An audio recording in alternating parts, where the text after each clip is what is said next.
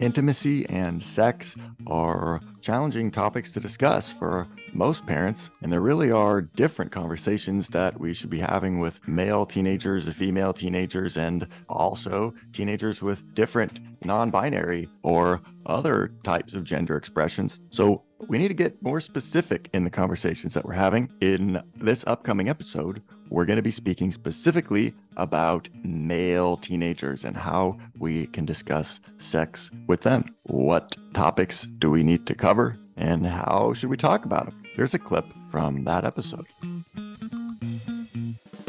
We just discussed that we're all very different. And actually, we all see the world in different ways. And if you're going to discuss that with your kids, you could be discussing something that you might have done as a family gone somewhere or, or seen a movie or, or watched something, discuss your different responses to it. Yeah. And this is a similar thing in terms of uh, intimate encounters. But there is a reality that physiologically, males and physiologically females are, are, wired very differently in terms of, of how intimate encounters happen. And, you know, there's super accelerated to ready in four seconds flat for young guys. And it could be four seconds flat for a young woman, but it could also be 15 minutes or half an hour or an hour. Right. So it's, again, it's being mindful that these situations change and being mindful of listening and being attentive and, and being present in terms of what's happening with your partner and doing what is asked or just finding sharing the moment and finding the way through having the best experience for both of you because actually yesterday if you're having an intimate encounter with your girlfriend then she might have just been with you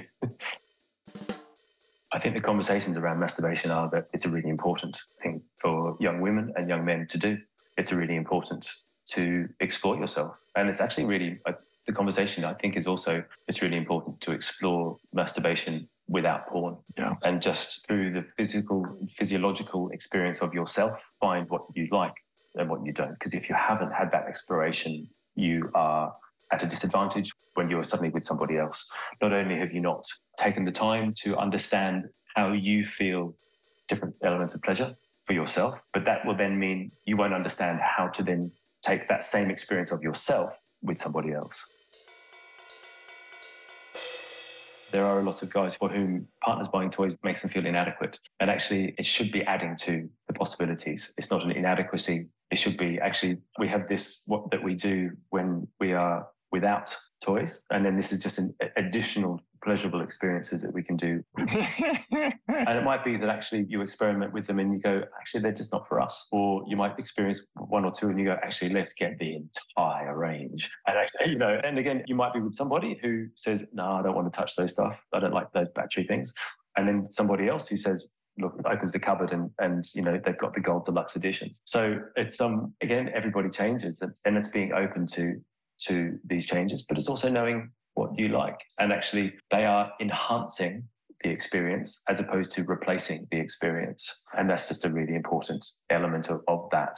The sooner they can understand that, the better. It's not a, a statement of disappointment. This episode is coming soon to Talking to Teens. If you want to get the whole thing right now, sign up for a membership. Our members get exclusive access to the full length extended editions of all of our podcast episodes and unreleased episodes weeks before they become available to the public. Take advantage of our 14 day free trial. Sign up for a membership today.